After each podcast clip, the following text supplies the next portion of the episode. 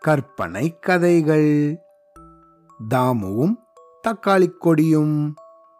மாயாபுரி அப்படிங்கிற ஊர்ல தாமு அப்படிங்கிற சிறுவன் தன்னோட அம்மாவோட வசிச்சுண்டு வந்தான். அவனோட அப்பா ஒரு பொற்கொள்ளர் தங்க காசுகள் தங்க அணிகலன்களை எல்லாம் ரொம்ப திறம்பட செய்யக்கூடியவர். அவரை போல திறமைசாலி மாயாபுரிலேயே வேற யாரும் இருந்திருக்கல. தங்கத்தை கொண்டு வேலை செய்யறதால யாருக்கும் தெரியாத ஒரு இடத்துல இந்த தங்கங்களை எல்லாம் பத்திரமா வச்சிருந்தாரு. மன்னர் பூபாலன் கூட இவரோட திறமையால பல நகைகளை மகாராணிக்காக செய்யும்படி ஆண்டுக்கு ஒரு தடவை கேட்டுப்பாரு.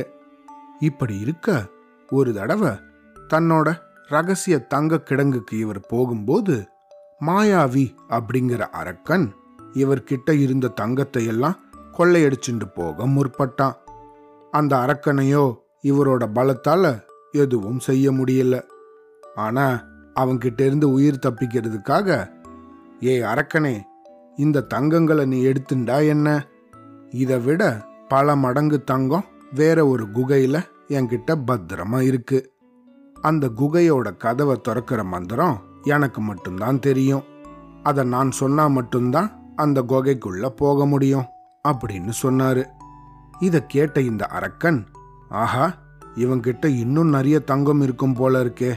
அதனால இவனை இப்போதைக்கு எதுவும் செய்ய வேண்டாம் அப்படின்னு நினைச்சு அங்கிருந்து அவனை கடத்திட்டு போயிடுச்சு. இது நடந்து சில வருஷங்கள் கடந்தது. தாமுவும் அவனோட அம்மாவும் காஞ்சிபுரத்துக்கு பக்கத்துல செங்கல்பட்டு அப்படிங்கிற ஊர்ல வாழ்ந்துட்டு வந்தாங்க. தாமுவோ ரொம்ப நல்ல பையன். ஆனா கொஞ்சம் சோம்பேறி. அவங்க அப்பா திடீர்னு காணாம போனதுக்கு அப்புறமா அவனும் அவங்க அம்மாவும் அவங்க கிட்ட இருந்த பணத்தை கொண்டு வாழ்ந்துட்டு வந்தாங்க. ஆனா ஒரு தடவை அவங்க கிட்ட இருந்த மிச்ச மீதி பணம் எல்லாம் தீந்து போச்சு. அதனால தாமுவோட அம்மா அவங்க கிட்ட இருந்த மாட்டை அவங்கிட்ட கொடுத்து விட்டு சந்தையில போய் நல்ல விலைக்கு வித்துட்டு வரும்படி சொன்னாங்க. இந்த தாமுவோ மாட்டை இழுத்துன்னு சந்தைக்கு போயிட்டு இருந்தான் அப்படி போற வழியில ஒரு விசித்திரமான ஆளை கவனிச்சான். அந்த ஆள் ஏதோ வித்தையெல்லாம் செஞ்சுட்டு இருந்தான் தாமு அவனை கடந்து போகும்போது இந்த ஆள் தாமுவை பார்த்து என்ன தம்பி மாட்டை இழுத்துட்டு எங்க போயிட்டு இருக்க அப்படின்னு கேட்டாங்க. நான் சந்தைக்கு போய் இந்த மாடை விற்க போறேன் அப்படின்னு சொன்னான் தாமு. ஓஹோ அப்படியா சேதி. அப்படின்னா என்கிட்டயே இந்த மாட்டை நீ விற்கலாம் என்கிட்ட அஞ்சு தக்காளி விதைகள் இருக்கு அப்படின்னு சொல்லி தன் கையில இருந்த அஞ்சு தக்காளி விதைகளை காமிச்சான் அந்த ஆளு. தக்காளி விதைகளை தாமு பார்த்தம்போது ஒவ்வொன்றும் அப்படியே மினுமினுத்துச்சு. அதை பார்த்த தாமு என்னது இது ஒவ்வொரு விதையும் மினுமினுக்குது? அப்படின்னு கேட்டான். அதுக்கு அந்த விசித்திரமான ஆள் தாமுவை பார்த்து இந்த பாரு தம்பி இந்த விதைகள் ஒவ்வொன்றும் மந்திர சக்தி வாய்ந்தவை. அதனால தான் உனக்கு அப்படி தெரிஞ்சிருக்கு அப்படின்னு சொன்னாரு. இதை கேட்ட தாமுவுக்கு ரொம்ப சந்தோஷமாயிடுச்சு. அவங்க அம்மா சந்தையில நல்ல விலைக்கு வித்துட்டு வா அப்படின்னு சொன்னதை மறந்து போயிட்டான். அந்த ஆள்கிட்ட ஐ மந்திர சக்தி வாய்ந்தவையா? அப்படின்னா இந்தாங்க என்னோட மாட்டை வாங்கிக்கோங்க அப்படின்னு சொல்லி இந்த மாட்டை அஞ்சு தக்காளி விதைகளுக்காக வித்துட்டான். தன்னோட வீட்டுக்கு ரொம்ப மகிழ்ச்சியாக ஓடி வந்தான். அவங்க அம்மா கிட்ட போய் அம்மா அம்மா இங்கே பாருங்க. நான் நம்ம மாட்டை வித்துட்டு என்ன கொண்டு வந்திருக்கேன்? அப்படின்னு தன் கையில் இருந்த அந்த விதைகளை அவங்க அம்மா கிட்ட கொடுத்தான். மாட்டையும் வித்துட்டு கையில் பணமும் இல்லாத வந்த தாமுவை பார்த்து அவங்க அம்மா ரொம்ப கோவப்பட்டாங்க. என்னடா தாமு இப்படி செஞ்சுட்டு வந்திருக்கியே? இப்போ நமக்கு ராத்திரி சாப்பிட்றதுக்கு சாதம் கூட கிடையாதே. பசியில தான் நம்ம தூங்கணும். இந்த விதையை வச்சுக்கிட்டு நம்ம என்ன பண்ண போறோம்? அப்படின்னு ரொம்ப கோவமா அந்த விதைகளை அவங்க வீட்டு ஜன்னல் வழியாக வெளியே விட்டெறிஞ்சாங்க. அன்னைக்கு ராத்திரி தாமுவும் அவனோட அம்மாவும் சாப்பிட்றதுக்கு எதுவும் இல்லாம பசியிலேயே தூங்கினாங்க. மறுநாள் காலையில தாமு தூங்கி முழிச்சுண்டான். முழிச்சுண்டு கொட்டாவி விட்டுக்கிட்டே வீட்டுக்கு வெளியே வந்து நின்னான் அங்க வந்து பார்த்தா அவனுக்கு ஒரே ஆச்சரியம். முதல் நாள் சாயந்தரம் தாமுவோட அம்மா ஜன்னல் வழியால விட்டெறிஞ்சிருந்த அந்த மந்திர விதைகள் பெருசா வளர்ந்து நீண்டு நெடிய அப்படியே ஆகாயத்தை நோக்கி பெரிய தக்காளி கொடியாக வளர்ந்திருந்தது. இத பார்த்த தாமுவுக்கு தன்னோட கண்களையே நம்ப முடியல. ஐ என்னது இது? இவ்வளவு பெருசா தக்காளி கொடி வளர்ந்துருக்கு. நேத்திக்கு அந்த ஆள் இந்த விதைகளை கொடுக்கும்போது இது மந்திர விதைகள்னு சொன்னாரே. அதனால தான் இப்படி உயர்ந்திருக்கா? அப்படின்னு தனக்கு தானே நினைச்சுட்டு இருந்தான். அவ்வளவு உயரமா வளர்ந்திருந்த இந்த தக்காளி கொடியை பார்த்ததும் தாமுவுக்கு அது மேலே ஏறி அது எவ்வளவு தூரம் போகுது? அப்படின்னு தெரிஞ்சுக்கணும்னு ரொம்ப ஆவலா இருந்தது. அதனால அந்த தக்காளி கொடி மேல பொறுமையா ஏற ஆரம்பிச்சான். ஏறினா ஏறினா ஏறினா ஏறிக்கிட்டே இருந்தான். அவ்வளவு உயரமா அந்த தக்காளி கொடி படர்ந்து போயிட்டே இருந்துச்சு. இந்த மாதிரி கொஞ்ச நேரம் மேலே ஏறினதுக்கு அப்புறம் கீழே குனிஞ்சு தன்னோட ஊரை பார்த்தான். அதை பார்த்தவனுக்கு அவ்வளவு ஆச்சரியமாக இருந்தது. நிறைய மாட மாளிகைகள் கோவில் கோபுரங்கள் அப்படின்னு அழகழகா இருந்தது. இத பார்த்த அவனுக்கு ரொம்ப ஆச்சரியமா இருந்தது. ஐ இவ்வளவு அழகா மாயாஜாலம் மாதிரி இருக்கிறதுனால தான் நம்ம ஊரை மாயாபுரின்னு கூப்பிடுறாங்களோ அப்படின்னு தன்னோட மனசுலயே நினைச்சுட்டான். அப்படி நினைச்சுக்கிட்டே திரும்பவும் அந்த தக்காளி கொடி மேல தொடர்ந்து ஏறினான். கொஞ்ச தூரம் ஏறினதுக்கு அப்புறம் வானத்துல இருந்த மேகங்கள் எல்லாம் அவனுக்கு கீழே இருந்தது. ஐ நான் மேகத்துக்கு மேலேயே வந்துட்டேன் அப்படின்னு ஆச்சரியப்பட்டுக்கிட்டு இன்னும் தொடர்ந்து ஏறிட்டு இருந்தான். இது போல சில மணி நேரங்கள் அந்த தக்காளி கொடி மேலே ஏறி ஏறி ஏறி கடைசியா ஒரு இடத்த அடைஞ்சான். அந்த இடத்துல தக்காளி கொடி ஒரு தரையில போய் படர்ந்து முடிஞ்சுது. இந்த கொடியோட உச்சிக்கு வந்ததும் அந்த கல்லை இப்படி பிடிச்சுக்கிட்டு அது மேல ஏறி நின்னான். அவன் ஏறி நின்னு பார்த்ததும் இன்னும் பயங்கரமான ஆச்சரியம் காத்திருந்தது. அந்த இடத்துல அற்புதமான ஒரு மாயாஜால அரண்மனை ஒன்று இருந்தது. ஐ இது என்னது இது? இவ்வளவு அழகா இருக்கு. நம்மளோட மன்னர் இருக்கும் அரண்மனையை விட இவ்வளவு அழகா இருக்கே. இங்க யார் வசிப்பாங்களா இருக்கும்? அப்படின்னு நினைச்சுக்கிட்டே அந்த அரண்மனைக்கு பக்கத்துல பொறுமையா நடக்க ஆரம்பிச்சான். அப்படி இவன் நடந்துட்டே இருக்கும்பொழுது டிஷ்! அப்படின்னு ஒரு சத்தத்தோட பக்கத்துல தேவதை ஒருத்தங்க தோன்றினாங்க. ஹே நீங்க யாரு? எங்கிருந்து வந்தீங்க? இப்ப நான் நடக்கும்போது நீங்க இங்க இல்லையே. எப்படி திடீர்னு இங்க தோன்றினீங்க? அப்படின்னு ஆச்சரியமா கேட்டான் தாமு. உன் பேர் தாமு தானே? நீ இங்க வருவேன்னு எனக்கு முன்னாடியே தெரியும். அதனால தான் இந்த இடத்துல நான் காத்திருந்தேன். நீ உள்ள போக போறியே இந்த மாயாஜால அரண்மனை. அந்த இடத்துல ஒரு கொடிய அரக்கன் இருக்கான். அவன்தான் சில வருஷத்துக்கு முன்னாடி உங்க அப்பா கிட்ட இருந்த தங்கங்களை எல்லாம் கொள்ளையடிச்சிட்டு வந்தவன். மேலும் உங்க அப்பா காணாம போனாங்க தானே? அவங்களையும் இவன் தான் இந்த இடத்துல கடத்தி வச்சிருக்கான். அதனால நீ ரொம்ப ஜாக்கிரதையா இருக்கணும் இங்க. சரியா? அப்படின்னு சொல்லிட்டு தாமு பதில் சொல்லும் வரைக்கும் கூட அவங்க அந்த இடத்துல இல்லாம டிஷ் அப்படின்னு மறைஞ்சிட்டாங்க. இந்த தேவதை மறைஞ்சதுக்கு அப்புறம் ஒரு நொடி சுத்தி முத்தியும் பார்த்த இந்த தாமுவுக்கு ஒரே ஆச்சரியம். இங்க இப்ப என்ன நடந்துச்சு? யாரோ என்கிட்ட பேசினாங்க தானே? இல்ல இல்ல பேசலையோ? "ஆ, இல்ல பேசியிருப்பாங்க அப்படின்னு அவனுக்கு அவனே ஏதோ நினைச்சுக்கிட்டு அந்த அரண்மனையை நோக்கி நடக்க ஆரம்பிச்சான். அந்த அரண்மனையோட வாசல்ல இந்த அரக்கனோட மனைவி இந்த அரக்கனோட வருகைக்காக காத்திருந்தாங்க. ஆனா அந்த இடத்துக்கு போனதோ இந்த தாமு. அவனை பார்த்து ஏ தம்பி நீ யார்? எதுக்காக இங்க வந்திருக்க? அப்படின்னு கொஞ்சம் மிரட்டலா கேட்டாங்க. எனக்கு ரொம்ப பசிக்குது. நான் ரொம்ப தூரத்திலிருந்து வந்திருக்கேன். எனக்கு ஏதாவது சாப்பிட கொடுக்குவீங்களா? அப்படின்னு ரொம்ப பாவமா கேட்டான். அவனை பார்த்து இறக்கப்பட்ட இந்த அரக்கனோட மனைவி இந்த பாரு தம்பி நீ யாரோ என்னமோ எனக்கு தெரியாது. இந்த இடத்துலலாம் ரொம்ப நேரம் இருக்கக்கூடாது. என்னோட கணவர் வந்துட்டாருன்னா உன்னை அப்படியே கடிச்சு சாப்பிட்டு மென்னு துப்பிடுவாரு.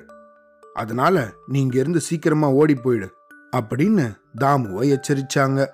ஆனா இந்த தாமுவோ அதை பத்தி எல்லாம் கவலைப்படாம அதெல்லாம் எனக்கு தெரியாது. எனக்கு ரொம்ப பசிக்குது. எனக்கு ஏதாவது சாப்பிட தருவீங்களா மாட்டீங்களா? அப்படின்னு ரொம்ப அழற குரல்ல கேட்க ஆரம்பிச்சிட்டான். அதனால தாமுவோட நிலைமைய பார்த்து கொஞ்சம் பரிதாபப்பட்டு அவங்களோட அரண்மனைக்குள்ள கூட்டிட்டு போனாங்க. அந்த அரண்மனைக்குள்ள தாமு போனதும் அவ்வளவு ஆச்சரியமா பார்த்தான். அந்த இடத்துல பிரம்மாண்டமான கலை வேலைப்பாடுகள் உட்பட்ட சிற்பங்கள் எல்லாம் இருந்தது. நிறைய பெரிய பெரிய விளக்குகள் எல்லாம் இருந்தது. இதையெல்லாம் ரொம்ப பிரமிப்பாக பார்த்துட்டு இருந்தான் தாமு. அதுக்கப்புறம் அவங்களோட சமையல் அறைக்கு கூட்டிட்டு போய் தாமுவுக்கு சாப்பிட்றதுக்கு நிறைய பழங்கள் எல்லாம் கொடுத்தாங்க. அதை அவன் சாப்பிட்டுட்டு இருக்கும்போதே தும் தும் தும் தும் அப்படின்னு அந்த அரண்மனையே ஆடும்படி சத்தத்தோட ஏதோ ஒன்று நடந்து வரா மாதிரி இருந்துச்சு. இந்த சத்தத்தை கேட்டதும் அந்த அரக்கனோட மனைவி தாமு கிட்ட ஐயோ என்னுடைய கணவர் அரண்மனை வாசலுக்கு வந்துட்டாரு. அவர் மட்டும் உள்ள வந்தாருன்னா உன்னை அப்படியே சாப்பிட்டுருவாரு. அதனால அவர் தூங்குற வரைக்கும் நீ எங்கேயாவது பத்திரமா ஒளிஞ்சுக்கோ அப்படின்னு சொல்லிட்டு அவங்களோட சமையல் அறையில் இருந்த குளிர் காயறதுக்காக இருந்த ஒரு அடுப்புக்கு பின்னாடி தாமுவை உட்கார வச்சுட்டாங்க. அரண்மனைக்குள்ள நுழைஞ்ச இந்த அரக்கனும் நேர சமையல் அறைக்கு வந்தான். தன் கையில சில ஆடுகள் மாடுகளை எல்லாம் வச்சிருந்தான். அதை அவன் தன்னோட மனைவி கிட்ட கொடுத்து நான் இன்னைக்கு ரொம்ப பசியா இருக்கேன் இந்த ஆடுகளையும் மாடுகளையும் அடிச்சு எனக்கு நல்ல விருந்து சமைச்சு தரையா? அப்படின்னு அவனோட மனைவி கிட்ட கேட்டுண்டான். அதுக்கப்புறமா அந்த சமையல் அறைய ஊ, இந்த இடத்துல ஏதோ ஒரு மனுஷ வாடை அடிக்குதே. என்ன செய்தி யார் இங்க வந்திருக்காங்க? அப்படின்னு தன்னோட மனைவி கிட்ட கேட்டான். அதுக்கு அவங்களோ சும்மா இருங்க. நீங்க ஏதோ கற்பனை பண்ணிட்டு இருக்கீங்க அந்த மாதிரிலாம் எதுவும் கிடையாது. இருங்க உங்களுக்காக சமைச்சு கொண்டு வரேன். அப்படின்னு சொல்லிட்டு ஏற்கனவே அவங்க சமைச்சு வச்சிருந்ததை கொண்டு வந்து இவங்கிட்ட கொடுத்தாங்க. இந்த அரக்கனும் சமையல் அறையில தரையில நல்லா சம்மணம் போட்டு உக்காந்து நல்லா சாப்பிட்டான். சாப்பிட்டு முடிச்சதுக்கு அப்புறமா தன் மனைவி கிட்ட இந்த பாரு அந்த தங்க முடிச்சுகளை கொண்டு வா. அதை நான் கொஞ்சம் எண்ணி பார்க்கணும் அப்படின்னு கேட்டான். உடனே இந்த அரக்கனோட மனைவி பக்கத்துல இருந்த ஒரு அறைக்கு போய் அங்க இருந்து ரெண்டு பொன் முடிப்புகளை எடுத்துட்டு வந்தாங்க. அந்த ரெண்டு பொன் முடிப்புகள்லையும் நிறைய தங்க காசுகள் இருந்தது. இந்த தங்க காசுகள் எல்லாம் தாமுவோட அப்பா சில வருஷத்துக்கு முன்னாடி செஞ்சு வச்சிருந்தது. இந்த அரக்கனும் அந்த தங்க காசுகளை எல்லாம் எண்ணிட்டு இருக்கிறத பின்னாடி ஒளிஞ்சிருந்த தாமு பயந்து பயந்து எட்டி எட்டி பார்த்துக்கிட்டு இருந்தான். இது போல அந்த தங்க காசுகளை எண்ணிக்கிட்டு இருக்கும்போதே இந்த அரக்கன் அப்படியே தூங்கிட்டான். உடனே மெதுவா பொறுமையா அந்த அடுப்புக்கு பின்னாடியிலிருந்து வெளியே வந்த தாமு அரக்கன் பக்கத்துல போய் ஒரு பொன்முடிப்ப அப்படியே மெதுவா எடுத்துக்கிட்டு தன்னோட சட்டப்பையில வச்சுக்கிட்டு வெளியே வேகமா நடந்து வந்தான். அரண்மனைக்கு வெளியே வந்ததுக்கு அப்புறம் கடகடன்னு ஓட ஆரம்பிச்சிட்டான். ஓடி போய் அந்த தக்காளி கொடி இருந்த இடத்த அடைஞ்சான். தக்காளி கொடி கிட்ட வந்ததும் தன் கையில இருந்த அந்த பொன் முடிப்ப மேலிருந்து அவங்க வீடை நோக்கி தொபால்னு கீழே போட்டான். அதை போட்டுட்டு கடகடகடன்னு தக்காளி கொடியை புடிச்சுக்கிட்டு கீழே இறங்க ஆரம்பிச்சான். வேகமா கீழே வந்த அவன் அவங்க அம்மா கிட்ட அம்மா அம்மா இங்க பாருங்க நான் என்ன கொண்டு வந்திருக்கேன்னு அப்படின்னு சொன்னான். தன் வீட்டுக்கு முன்னாடி தோட்டத்துக்கிட்ட எல்லாம் உதிர்ந்திருந்த இந்த தங்க காசுகளை பார்த்த தாமுவோட அம்மா ஏ தாமு என்ன செஞ்சிருக்க நீ? எங்கிருந்து வந்தது இந்த தங்க காசுகள் எல்லாம்? இரு இரு இந்த காசெல்லாம் உங்க அப்பா செஞ்சது போல இருக்கே. இது எங்கிருந்து உனக்கு கிடைச்சது? ஒழுங்கா சொல்லு அப்படின்னு தாமு கிட்ட மிரட்டலா கேட்டாங்க. அவனோ நடந்த இந்த விஷயங்களை எல்லாம் அவனோட அம்மாவுக்கு எடுத்து சொன்னான். அவங்களால இதை நம்புறதா வேணாமா அப்படின்னே தெரியல. இருந்தாலும் ரொம்ப ஏழ்மையில இருந்த அவங்களுக்கு தங்களோட கணவர் செஞ்ச அந்த தங்க காசுகளே கிடைச்சது ரொம்ப சந்தோஷமா இருந்தது. அதனால இப்போதைக்கு அவங்களோட ஏழ்மை தீர்ந்தது அப்படின்னு நினைச்சு அந்த தங்க காசுகளை கொண்டு அவங்களுடைய நாட்களை நடத்திட்டு வந்தாங்க. இப்படியே நடந்துட்டு இருக்கும் பொழுது ஒரு நாள் திடீர்னு தாமுவுக்கு நம்ம திரும்பவும் மேலே போய் பார்த்தா என்ன? நம்ம கிட்ட அந்த தேவதை அப்பா அங்கதான் இருக்காங்கன்னு சொன்ன மாதிரி இருந்துச்சே அப்படின்னு நினைச்சு ஆனா இப்ப நம்ம திரும்பவும் மேலே போனா அந்த அரக்கன் அந்த அரக்கனோட பொண்டாட்டி நம்மளை கண்டுபிடிச்சிடுவாங்களே அப்படின்னு நினைச்சான். அதனால தாமு உடனே சந்தைக்கு போய் தலைகள் எல்லாம் நிறைச்ச மாதிரி சில பொடிகளை வாங்கிக்கிட்டு வந்தான். அதை வாங்கி தலைமையில பொடிகளை எல்லாம் தூவிக்கிட்டு இன்னும் நாலஞ்சு உடைகளை சேர்த்து போட்டுக்கிட்டு ஐ நான் இப்போ வேற ஒரு ஆள் மாதிரி இருக்கேனே. நான் இப்போ மேலே போனேன்னா இதுக்கு முன்னாடி வந்தவன் தான் அப்படின்னு அந்த பெண்மணிக்கு தெரியாதே அப்படின்னு தனக்கு தானே நினச்சிக்கிட்டான். இந்த மாறுவேஷத்தை போட்ட தாமும் திரும்பவும் இந்த தக்காளி கொடியை பிடிச்சி மலமலன்னு மேலே ஏற ஆரம்பிச்சான். இந்த தடவையோ கீழேயெல்லாம் வேடிக்கை பார்க்காம போனதால மொதல் தடவை ஏறினதை விட வேகமாகவே அந்த அரண்மனைக்கு போயிட்டான். மேல ஆகாயத்துல இருந்த இந்த மாயாஜால அரண்மனைக்கு போனதும் வாசல்ல இந்த தடவையும் அந்த அரக்கனோட மனைவி காத்திருந்தாங்க. அவங்க கிட்ட போனதாமும் ஏங்க எனக்கு ரொம்ப பசிக்குது. எனக்கு ஏதாவது சாப்பிட கொடுக்குவீங்களா? அப்படின்னு கேட்டான். அதுக்கு இந்த அரக்கனோட மனைவியோ இந்த பாரு ஒழுங்கு மரியாதையா இங்கிருந்து ஓடி போயிடு. சில நாட்களுக்கு முன்னாடி தான் வேற ஒரு சின்ன பையனுக்கு இதே மாதிரி நான் ஏமாந்து போய் சாதம் கொடுத்தேன். ஆனா என் வீட்டில இருந்தே அவன் தங்க முடிப்பை திருடிட்டு போயிட்டான். அதனால உனக்கு நான் உதவி பண்ண மாட்டேன் அப்படின்னு ரொம்ப கோபமாவே சொல்லிட்டாங்க. உடனே தாமுவோ ரொம்ப பரிதாபமா எங்க எனக்கு ரொம்பவே பசிக்குது. நான் அந்த மாதிரிலாம் பண்ண மாட்டேன் அப்படின்னு ரொம்ப பரிதாபமா சொன்னான். தாமு இவ்வளவு பரிதாபமா சொன்னதும் அரக்கனோட மனைவி அவன் மேல திரும்பவும் இறக்கப்பட்டு அவனை அவங்களோட அரண்மனைக்குள்ள கூட்டிட்டு போனாங்க. அங்க போனவங்க திரும்பவும் அவனுக்கு சில பழங்களை எல்லாம் கொடுத்து சரி சரி நீ வெளியே போய் சாப்பிட்டுக்கோ இங்கேருந்து உடனே கிளம்பு அப்படின்னு சொல்லிட்டு இருக்கும்போதே தும் தும் தும் தும் அப்படின்னு அந்த அரண்மனையே அதிரும்படி அந்த அரக்கன் வந்துட்டான்.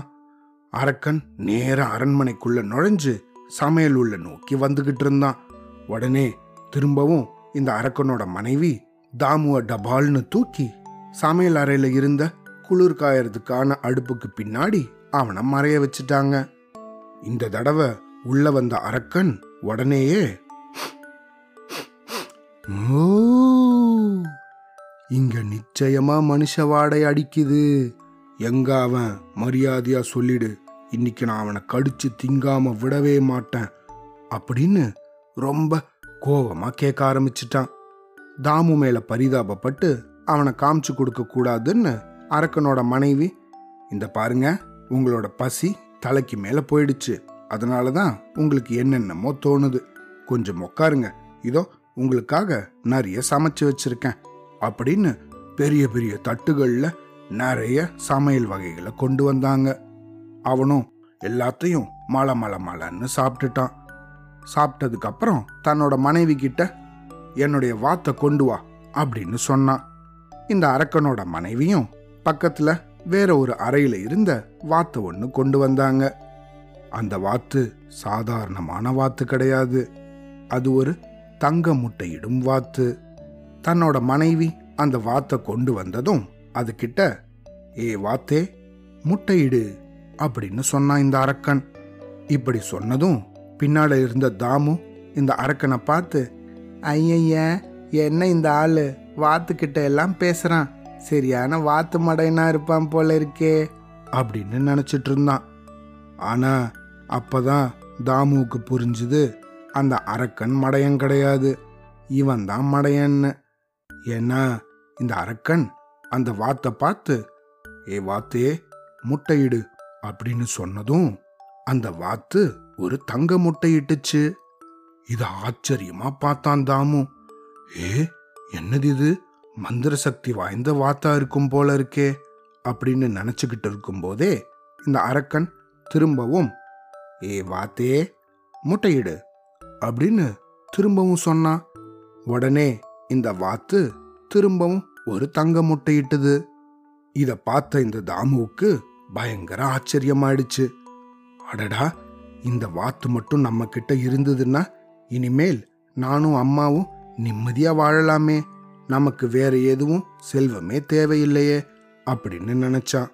இது போல ஒரு நாலஞ்சு தடவை இந்த அரக்கன் அந்த வாத்துக்கிட்ட முட்டையிட சொன்னதும் அதுவும் முட்டையிட்டுட்டே இருந்துச்சு. அதை பார்த்துட்டே இந்த அரக்கன் அப்படியே தூங்கிட்டான். இதுதான் சமயம் அப்படின்னு நினைச்ச இந்த தாமு மெதுவா அடுப்புக்கு பின்னாடியிலிருந்து வெளியே வந்து அந்த தங்க முட்டையிடுற வாத்தை அப்படியே மெதுவா தூக்கிக்கிட்டு வேகமா நடக்க ஆரம்பிச்சிட்டான். கொஞ்ச தூரம் நடந்து அரண்மனையோட வாசல் கிட்ட வந்ததுமே அப்படின்னு இந்த வாத்து பயங்கரமா கத்த ஆரம்பிச்சிடுச்சு. வாத்தோட இந்த சத்தம் கேட்டதும் தூங்கிக்கிட்டு இருந்த அரக்கன் திடீர்னு எழுந்திருச்சான். என்னது இது? நம்ம பக்கத்துல இருந்த வாத்தை காணோமே. யாரோ இது திருடிட்டு போயிருக்காங்க. நிச்சயமா ஏதோ ஒரு வாசனை வந்துச்சே. அந்த மனுஷனா தான் இருப்பான் அப்படின்னு நினைச்சு குடு குடு குடுன்னு அரண்மனையோட வாசலுக்கு ஓடி வந்தான். ஆனா இந்த அரக்கன் வாசலுக்கு வரதுக்குள்ள தக்காளி கொடியை புடிச்சுக்கிட்டு வேகமா கீழே இறங்கி வந்துட்டான் தாமு. இந்த வாத்தை தன்னோட அம்மா கிட்ட கொடுத்தான். அம்மா இங்க பாருங்க இந்த வாத்தை அப்படின்னு ரொம்ப சிரிச்சபடி கொடுத்தான். என்னதாமோ இது? எங்கேருந்து வந்தது இந்த வாத்து? அப்படின்னு கேட்டாங்க. அன்னைக்கு ஒரு மாயாஜால அரண்மனைக்கு போனேன் தானே? அங்கிருந்து தான் எடுத்துக்கிட்டு வந்தேன். இந்த வாத்து சாதாரண வாத்து கிடையாது. இது ஒரு பொன் முட்டையிடும் வாத்து. அப்படின்னு சொல்லிட்டு அந்த வாத்தை பார்த்து தாமு ஏ வாத்தே முட்டையிடு அப்படின்னு சொன்னான். உடனே அந்த வாத்து ஒரு தங்க முட்டையிட்டுது. இதை பார்த்து இவங்க ரெண்டு பேரும் திரும்பவும் ஆச்சரியமானாங்க. கொஞ்ச நேரம் கழிச்சு இன்னொரு தடவையும் தாமு ஏ வாத்தே முட்டையிடு அப்படின்னு சொன்னான். அப்பையும் இந்த வாத்து தங்க முட்டையிட்டுச்சு. இத பார்த்த தாமுவோட அம்மா இது நிச்சயம் நம்ம கணவரோட வேலையா தான் இருக்கணும் அப்படின்னு நினைச்சு தாமு இந்த வாத்தை நீ எங்கிருந்து கொண்டு வந்த? அந்த இடத்துல தான் உங்க அப்பா நிச்சயமா இருக்கணும் அப்படின்னு சொன்னாங்க. அம்மா ஆமா எனக்கு ஞாபகம் வருது இப்பதான். அன்னைக்கு மொத தடவை போனம்போது ஒரு தேவதை கூட சொன்னாங்க நம்ம அப்பாவை கடத்தின அரக்கன் இவன்தான் அப்படின்னு. ஒருவேளை அப்பா அங்க இருப்பாரோ? அப்படின்னு சொன்ன தாமு தன் அம்மா கிட்ட இந்த வார்த்தை கொடுத்துட்டு திரும்பவும் சந்தைக்கு போனான்.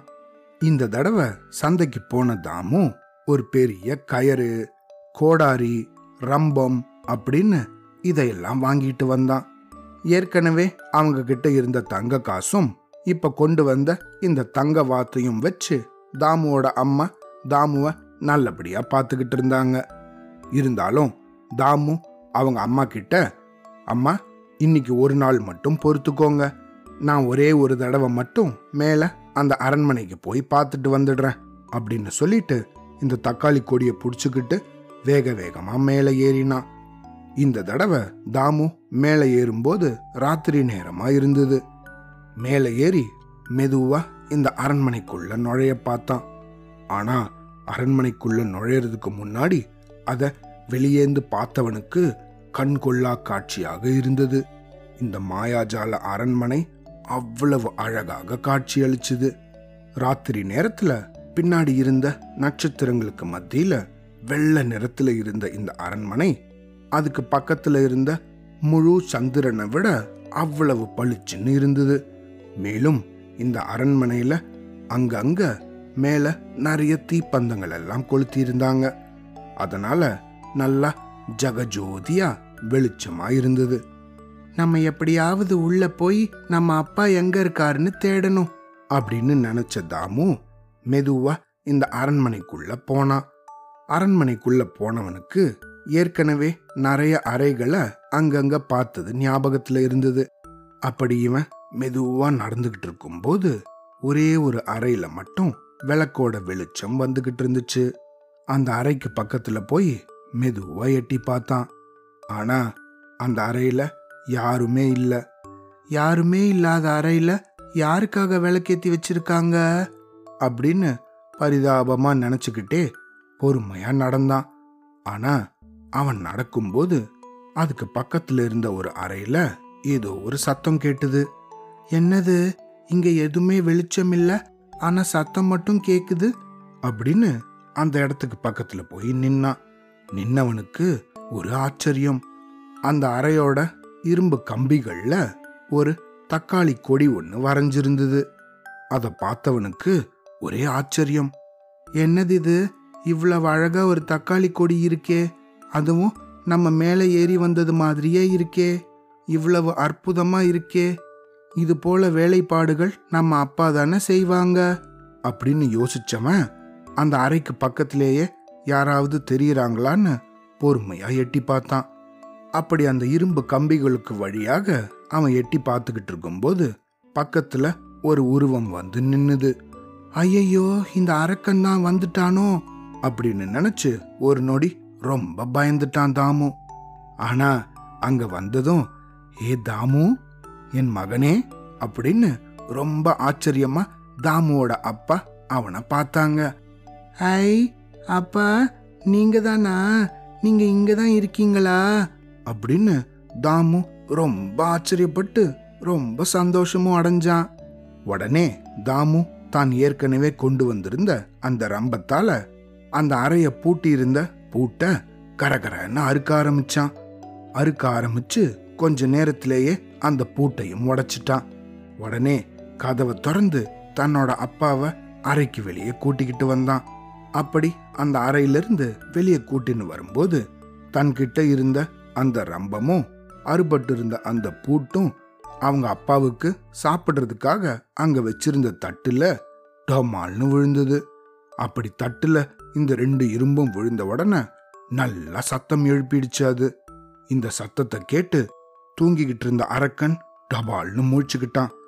இங்க ஏதோ நடக்குது. நல்ல மனுஷ வாடையும் அடிக்குது. இதை நான் சும்மா விட மாட்டேன் இந்த தடவை அப்படின்னு மாடியிலிருந்து கடகட கடன்னு இந்த அரக்கன் கீழ் நோக்கி ஓடி வர ஆரம்பிச்சான். அவன் கீழே வந்துகிட்டு இருக்கும்பொழுது தாமுவும் அவனோட அப்பாவும் வேகமா வாசலுக்கு ஓட ஆரம்பிச்சாங்க. தாமுவும் அவனோட அப்பாவும் மனுஷங்க அப்படிங்கறதால அவங்களுடைய கால்கள் எல்லாம் சின்ன சின்னதாக தானே இருக்கும். அதனால அவங்க எவ்வளவு வேகமாக ஓடினாலும் இந்த அரக்கன் ஒரு அடி எடுத்து வச்சாலே அவங்க பத்து அடி ஓடின தூரத்தை அடைஞ்சிடுவான். இதை கவனிச்ச இவங்க வேக வேகமாக ஓட ஆரம்பிச்சாங்க. ஆனா இந்த அரக்கன் அப்போதான் ராத்திரி சாப்பிட்டுட்டு படுத்திருந்ததால எவ்வளவு வேகமாக ஓடணும்னு நினச்சாலும் அவனுடைய வயறு அதுக்கு இடம் கொடுக்கல. இருந்தாலும் இந்த மனுஷங்களை சும்மா விடக்கூடாது அப்படின்னு நினச்சி அவங்களையே பின்தொடர்ந்து ஓடினான் தக்காளி கொடிக்கு பக்கத்தில் போனதும் தாமு அந்த கொடியை பிடிச்சின்னு மலை மலைன்னு இறங்க ஆரம்பிச்சான். அப்படியே அந்த கொடிக்கு பக்கத்தில் அந்த கயரில் தன்னோட அப்பாவையும் கூடவே தொங்கி வேகமாக கீழே கூட்டிக்கிட்டு வந்தான். அப்படி பாதி தூரம் வந்ததுக்கு அப்புறமா அந்த கயரை தக்காளி கொடியில கட்டிக்கிட்டு தன்கிட்ட இருந்த கோடாரியால தக்காளி கொடியோட மிச்ச பாகத்தை வெட்ட ஆரம்பிச்சான். அதை வெட்டினதும் கயர் எவ்வளவு தூரத்துக்கு இறங்குமோ அவ்வளவு தூரத்துக்கு தன் அப்பாவை பிடிச்சுக்கிட்டு வேகமா இறங்கினான். கீழே இறங்கி வந்ததும் கயரை நல்லா வேகமா பிடிச்சி இழுத்தான். தக்காளி கொடியில கட்டியிருந்த கயறு அவங்க கிட்டேயே வந்துருச்சு. இவங்க ரெண்டு பேரையும் பின்தொடர்ந்து வேகமா கீழே இறங்கி வந்த அரக்கன் தக்காளி கொடியும் இல்லாம கயரும் இல்லாம தபால்னு கீழே விழுந்தான். கீழே விழுந்தவனுக்கு பயங்கரமான அடிபட்டு அப்படியே மயங்கி கிடந்தான். இத்தனை நேரத்துக்கு மறுநாள் பொழுதே விடிஞ்சிருந்தது. இந்த அரக்கன் கீழே தபால்னு விழுந்த சத்தம் கேட்டு அக்கம் பக்கத்துல இருந்த மக்கள் எல்லாம் அந்த இடத்துக்கு குடுகுடுன்னு ஓடி வந்துட்டாங்க. என்னது இது சத்தம்? அப்படின்னு தாமுவோட அம்மாவும் அவங்க வீட்ல இருந்து வெளியே வந்தாங்க. அவங்களோட கணவர் அங்க இருக்கிறத பார்த்து எப்படி இருக்கீங்க? இவ்வளவு வருஷமா எங்க இருந்தீங்க நீங்க? அப்படின்னு அவ்வளவு ஆச்சரியத்தோட கேட்டாங்க. நான் எல்லாத்தையும் விவரமா சொல்றேன் அப்படின்னு சொல்லிட்டு உடனே பக்கத்துல இருந்த சில ஆட்களை விட்டு மன்னர் பூபாலன் கிட்ட அனுப்பினாங்க. அங்க போய் மன்னர் கிட்ட விஷயத்த சொல்லி காவலாளிகளை கூட்டிட்டு வந்தாங்க. ஒரு ஐம்பது காவலாளிகள் வந்து இந்த அரக்கனை கயரால கட்டினாங்க. அதுக்கப்புறம் நாலு யானைய வச்சு அந்த அரக்கனை அப்படியே இழுத்துட்டு போய் பெரிய பாதாள சிறையில் அடைச்சாங்க. தாங்கள் ரொம்ப ஏழ்மையான நிலைமையில இருந்தபோது தன் அப்பா செஞ்ச தங்க காசை கொண்டு வந்ததும் தங்க வாத்தை கொண்டு வந்ததும் மட்டும் இல்லாம கடைசியில காணாம போன தன்னோட அப்பாவையே மீட்டுண்டு வந்த தாமுவ அவனோட அம்மா கட்டி தழுவி முத்தமிட்டு ரொம்ப பாராட்டினாங்க. மேலும் இப்படிப்பட்ட ஒரு பெரிய சாகசத்தை செஞ்சதுக்காக மன்னர் பூபாலனும் தாமுவ ரொம்ப பாராட்டினாங்க. ஊர் மக்கள் எல்லாம் தாமுவ போற்றி புகழ்ந்தாங்க. பல வருஷத்துக்கு அப்புறமா தாமு அவனோட அம்மா அப்பா எல்லாரும் ரொம்ப சந்தோஷமா இருந்தாங்க. இந்த மாதிரி மன்னர்கிட்ட பாராட்டு பெற்றுண்டு தங்களோட வீட்டுக்கு மூணு பேரும் திரும்பி வந்தாங்க. வீட்டுக்குள்ள போய் கதவை சாத்தலான்னு மெதுவா கதவை சாத்த ஆரம்பிச்சான் தாமு. அப்படி சாத்தும்போது தனக்கு அந்த மந்திர விதைகளை கொடுத்த விசித்திர மனிதன் தாமுவை பார்த்து புன்னகை புரிஞ்சுண்டே அந்த வீட்டை கடந்து போனான். அவ்வளோதான்.